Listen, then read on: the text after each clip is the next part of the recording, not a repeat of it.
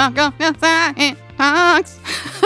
I don't know what I- that I- was. I hated that more than anything I've ever done. That was terrible. Take it, Corey. Go. Uh, Sing. hey, Sing uh, us uh, in. um, uh, welcome to Side Talks. My my name is Corey. sing us home. Corey, sing us home. I sing us home. No, you're right. Sing us in to the podcast. So, uh, uh, this is a podcast about movies, and my name is Corey Kraft. And who are you? I'm Rachel Morgan. Who? Are, what do? What do you do? I I I don't know anymore. I'm just just some podcaster guy. We talk about all things cinnamon.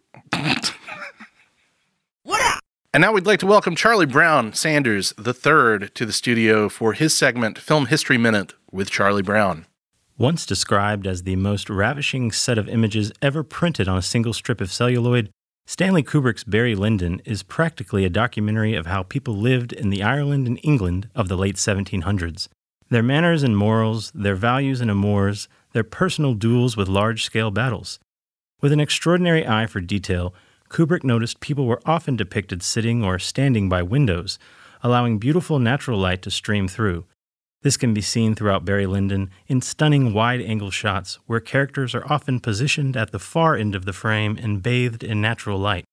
In the film, Kubrick has taken a basically talky novel, The Luck of Barry Lyndon by William Makepeace Thackeray, and magically transformed it into an intensely visual film. The lavishly mounted production, released by Warner Brothers, runs 3 hours and 4 minutes and cost $11 million, every dollar of which is visible on the screen.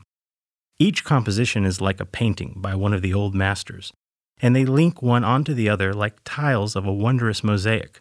Pictorially, the elegant result emerges from a close collaboration between Kubrick and director of photography John Alcott, whose relationship began on the set of 2001 when he took over as lighting cameraman from Geoffrey Unsworth in mid shoot. A Clockwork Orange, Barry Lyndon, the film for which he won his Oscar, and The Shining are all Kubrick Alcott collaborations. But filming Barry Lyndon wasn't ever easy. No sets were built. He is quoted in an interview as saying, We shot some of those sequences in the wintertime, when there was natural light from perhaps 9 o'clock in the morning until 3 o'clock in the afternoon. The requirement was to bring the light up to a level that we could shoot from 8 o'clock in the morning until something like 7 o'clock in the evening while maintaining the consistent effect. Many of those stately homes used are open to the public. The crew couldn't restrict the public from going through, so they had to cater to them. They would use certain rooms with visitors virtually walking past in the corridor. Not only did the period being captured pose production challenges because of modern restraints, but classic ones as well. With an objective to shoot scenes exclusively by candlelight, that is, without a boost from any artificial light whatsoever, Kubrick and Alcott had been discussing this possibility for years, but were not able to find sufficiently fast lenses to do it. Acquiring the proper lens rigs to shoot Barry Lyndon was possibly the most difficult task, mainly because they didn't exist yet. Kubrick personally called Ed DiGiulio president of Cinema Products Corporation to ask if he thought he could fit a Zeiss lens he had procured, which had a focal length of 55mm and a maximum aperture of f.7, and was previously used by NASA for the moon landing shoot. He had sent the dimensional specifications, and it was told to Kubrick it was impossible to fit the lens to his BNC because of its large diameter and also because the rear element came within 4 millimeters of the film plane. Stanley, being the meticulous craftsman that he is, would not take no for an answer and persisted until the company reluctantly agreed to take a hard look at the problem.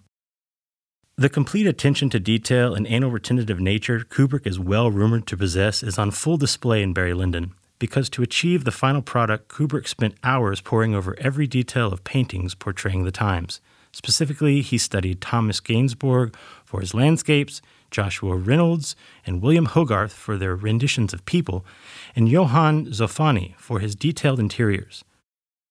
Chief costume designer Milena Canonero spent 18 months prior to filming prepping the costumes, studying paintings, and reading books to reproduce garments as accurately as possible. Kubrick wanted Robert Redford for the role of Barry Lyndon, but the actor preferred Gregory Roy Hill's movie The Great Waldo Pepper. Enter Ryan O'Neal in the leading role and the 26 year old model Marisa Berenson, spotted in Death in Venice and Bob Fosse's Cabaret. Though Berenson only had a handful of lines, she described the filming conditions as particularly difficult, especially the scenes by candlelight. The poor lighting made the camera lens very sensitive to movement, so much so that the actors had to remain completely still for long stretches at a time. Berenson was only told that the film would be based on the 18th century setting and that she should not go out under the sun in order to be pale skinned for her role. Ultimately, the film was too long and too slow for the American public. Though popular in Europe, the movie only cashed in $9.5 million in the US instead of the 30 million Warner Brothers needed to make a profit. Despite this, Barry Lyndon was still rewarded with seven nominations and four awards at the Oscars in 1976 Best Director, Best Cinematography, Best Costumes, and Best Music that included pieces by Handel, Bach, Mozart, and Vivaldi. To describe Stanley Kubrick as a director for whom preparation and research were important would be to deliver the biggest understatement in cinema. It was Kubrick's fastidious, almost obsessive attention to detail that made Barry Lyndon more than just another costume piece and more of an actual documentation of the 18th century. Barry Lyndon arrived in the midpoint of Kubrick's career and continues to exist as a summation of everything that is Kubrickian. Get ready for a five minute fight. Five minute. Round one, fight. Oh my God. Do you know what it's time for? I think it's time for a five minute fight. A five minute fight. I gotta dust off these boxing gloves here. What are we fighting about today, Rachel? Oh, we are fighting about your your lovely little boo, Sofia Coppola, and On the Rocks, her recent film we screened at the cinema. Okay, start the clocks, cause go ahead, defend this thing. Okay, look. Here's my defense of On the Rocks, which I think is a lovely, funny comedy from Sofia Coppola that might be her least essential movie. Oh, that is so kind. It look, I saw On the Rocks a couple weeks ago as part of the New York Film Festival. Humble brag. Oh, Watching you, it you had to get it in there. Everybody's like, "Oh, Corey's Yeah, winning. I Corey's am, winning." I am a very uh, you know um, uh, official like great person. See, I'm rusty. I don't know what I'm, sa- I'm saying here. Like you know, so I got to participate in this festival, and I saw on the rocks sandwiched as you sometimes do at festivals in between some of the most intense shit that anybody's ever seen in their lives on your computer screen. uh, on my big television, but Okay. irrelevant. Um, and I Eh. was I was really charmed by it. I was really taken with it. It's a movie Shocker. about how Sofia Coppola feels like a dorky mom with a larger than life dad. Um, and, and in a lot of ways, it feels like one of her more personal films since Lost in Translation. Um, is it insubstantial? Perhaps, but it's got enough fizzy, sort of screwball comedy energy to it and a really lovely Bill Murray performance that I was really taken by it. And these are dark fucking times, Rachel. Okay, I It's- hear it's what you're saying, but let's moment. let's change it from on the rocks to just privilege.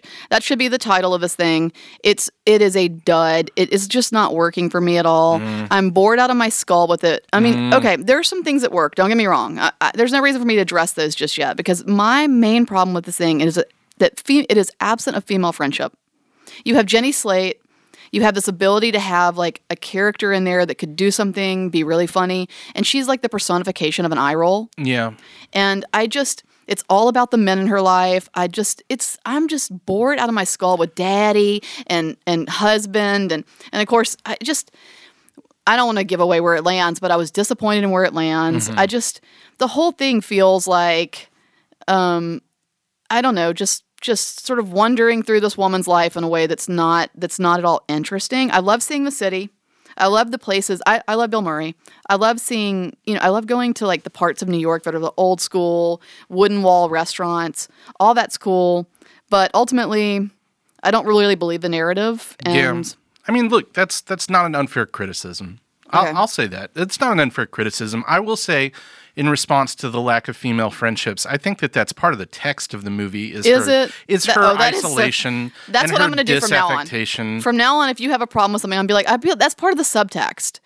Is it? But yeah, I think it is. It, she's she's a a woman whose life has come to be defined by motherhood, by marriage, by her relationship with her father. Yep. And the movie is about her Yep. navigating all of these Yep. things. And spoiler alert, but it all ends with her being just fine with being defined by men.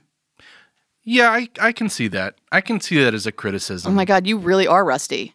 Well, I You're mean, so- I don't have I you know when you when you suggested fighting about on the rocks, I was like, I loved that I loved that movie, but I totally get like Be- because these are the same criticisms that have been levied against Coppola her entire career. The idea Yeah, what's of, going on? Does she have a problem like with women? I don't think she has a problem with women. I mean, does she? I don't. That's what I'm. I don't. I hate asking this question all the fucking time. And here I am asking it about Sofia Coppola. It should be the opposite. Mm. I feel like she's not maturing in her work. I'm disappointed. I want more from her. Like I, I love a lot of her work. I think she's a visionary. I think mm-hmm. there there are many things that I think are lovely about her and wonderful about her films. I just I'm disappointed where where we are. This is really where we've come to writing around New York City with Bill Murray. Mm. I kind of just don't care. I don't care. I, I found enough pleasure in that to say overall, you know, very positive response. But again, like, is that colored by the circumstances in w- which I watched the movie? Right. I, you know, who can say? Who can say? Okay. Well, Yeah. I feel like I'm winning this argument. Is this lot. what is this a four and a half minute fight I mean, where we're just four and a half minutes. like "Eh." I, I feel like I'm coming strong out of quarantine. Rashida Jones is good. She's fine. The performances are fine. Like I'm not arguing with that. You hire you you know you hire experienced, seasoned, really you know thoughtful actors, and you get what you pay for. I mean, that's that's half the battle right there. And I mean, yeah, I guess so. Um, and then uh, what was it you said to me? You're like, oh, poor Sofia Coppola can't catch a break, and she was born with a break. I just want you to know we're not gonna we're not gonna have we're not gonna throw a bunch of sympathy towards Sofia Coppola. She was born with a break. I, I don't find her work free of interrogation of that though. I, I, I don't find On the Rocks in particular free of, of sort of interrogation of, of that privilege. Okay. I That- mean, that's where we like landed. Both of us are just like, eh. I feel like I've won this and just kind of gave up about three and a half minutes ago because I was winning. Now, here's where we find out just how much of a baby bitch Sam is when he goes, Well, I don't know. I still think Corey won. Let's hear it, Sam. Yeah, Rachel's gonna demand a recount if the results don't come in the way oh she my wants God. it. Here we go. Me, Trump, same difference, you know. you must make direct eye contact with me, Sam, while you while you deliver this verdict. Okay. Voter intimidation.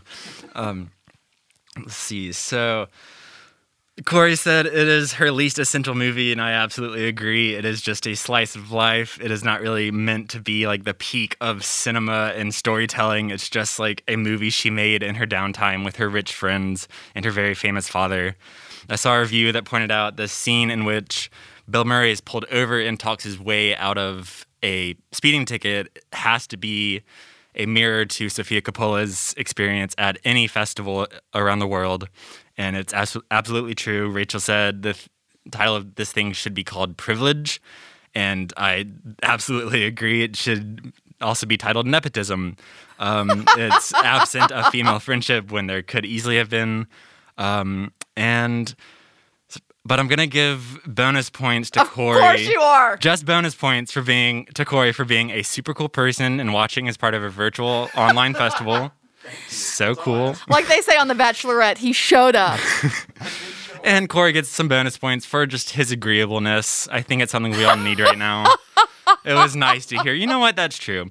Um, but yeah, Rachel wins on the pure energy of her debate skills. So Oh, yes. thank you. I finally caught a break. Unlike Sofia Coppola, who just can't seem to catch one. my father's famous. My best friend is Bill Murray. I just can't win. It was a nice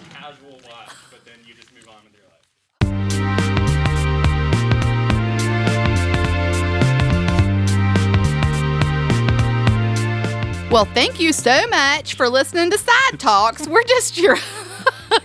I can't. I can't do it when you're laughing like that. We're your own personal Michelle Williams and Busy Philipps. Aw, I know. nice. I love They're- them. They've got a good friendship. Also, Michelle Williams, call me. Um, thank you for listening. Thank you to Boutwell Studios. Thank you to Four Seasons Landscaping. Thank you to um, you, Corey. I well, thanks to you too, Rachel. I'm never not gonna find the Four Seasons thing hilarious. I think for you know years, it's gonna be like remember that time after the election that Rudy Giuliani set up a press conference at the quote unquote Four Seasons, and it was a landscaping place in middle of nowhere Philadelphia, um, next to a crematorium and a, and a sex toy shop. I just have like just the best. It's a just the best. it is the best. I have a little empathy for whatever like intern or assistant made that phone call. N- none, none whatsoever. okay, you're Th- th- right, you're right, you're right, you're oh, right. let's empathize with the poor interns for the Trump administration. Yeah, they're on the same level as poor old Sofia Coppola. Anyway, thank you for listening. We really appreciate it. Sidewalkfest.com. And uh, check us out on social media at Sidewalk Film. I know that now. Boutwell Studios Podcast Division. Your words, our expertise.